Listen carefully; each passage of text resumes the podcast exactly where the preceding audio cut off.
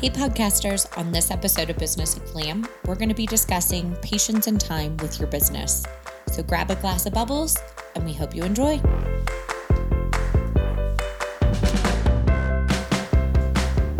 So, Glamour Bar Denver just celebrated our third anniversary. It's so hard to believe I didn't really honestly think I'd get to three years. and some days it feels like not even a year has gone by. Some days it feels like I've been doing this game for 10 years. Um, so it just always ebbs and flows over time. But I wanted to talk a little bit today about time and patience and what those three years have looked like for me. So we'll start out with year one. And year one, I feel like it is treading water, figuring out who you are as a boss, who you are as a leader, what your business is really going to grow to be. So I think there's always this ebb and flow. Um, you write your business plan, you get your plan together, and then reality strikes. And so you're in the kind of mess of things, you're treading your water, you're trying to stay afloat don't have the unhealthy mantra that I had my entire first year of eight and 10 businesses fail. Um, year two, I couldn't say that anymore. But um, so just kind of always flow through. And so it's just a lot of discovering you, who you are, what your business is, what that perfect staff member is, what that perfect clientele is how you're going to market. I used to say my marketing plan my first year was throwing spaghetti at the wall. I was just going to see what stuck and what was really going to bring in um, the right clientele for us. So I kind of became a yes girl, especially that first year. I said yes to everything, every connection, every opportunity for marketing, every ad. I ran around like a crazy person. So just say yes and lean in and really get through that first year. Year two, of course, I had to stop saying eight and 10 businesses f- fail in the first year. So I got rid of that unhealthy mantra and really focused on wanting to be a positive leader, find positivity and even the bad situations that were happening through the day. You have a little glimmer of hope through the end of the tunnel, and you can see just a little tiny glimmer. Um, and so it's kind of leaning into that and saying, shoot, this might actually work and we might actually have something here. I feel like things go a little smoother, things are a little calmer, but there's still a lot of transition that's happening.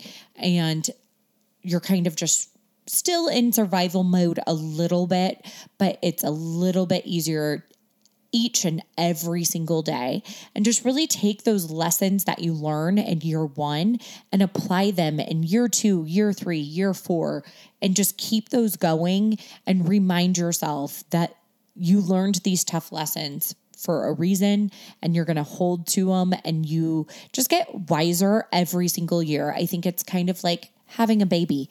Every single year, that baby gets older and wiser and can get through things. So year three comes around and you have to kind of just lean into that. So, like I said, we just turned three on September 15th. So it's kind of new to be into that three year marker.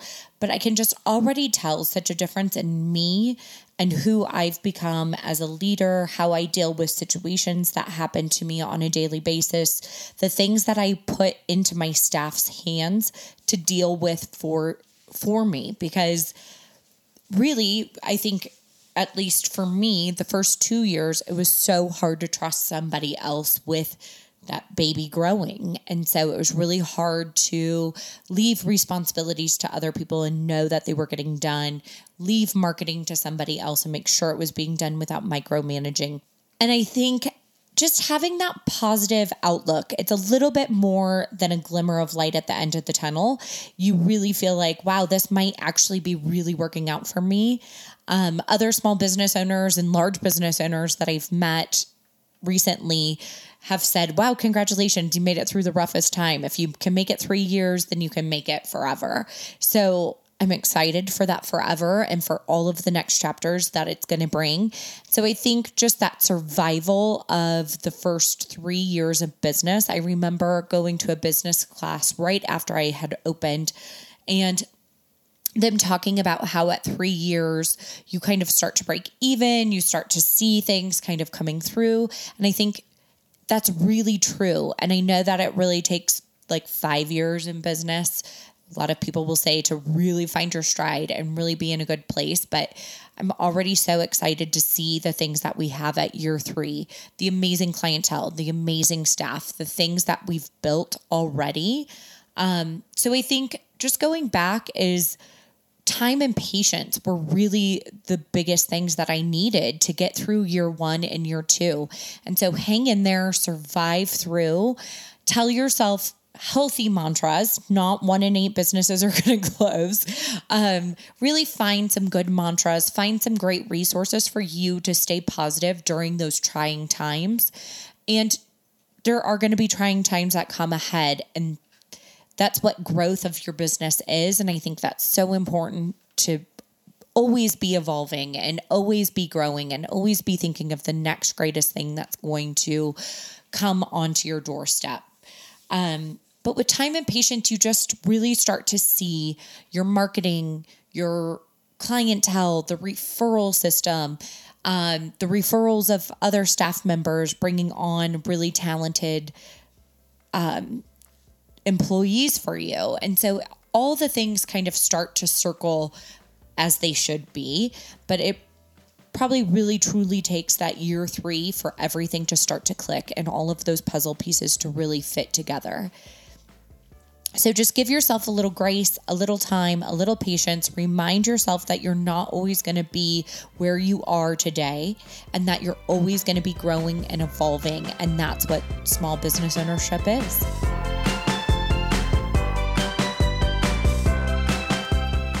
I hope that that snapshot of three years in business was helpful for any of you out there that are getting started in business or are kind of going through that hustle and struggle right now. So much really does come with time. And each year of your hard work really does start to pay off. So keep on treading. It really does get easier from here. So thanks again for listening to another episode of Business of Glam. We hope until next time you always stay inspired, motivated, and most of all, remember to always stay glam.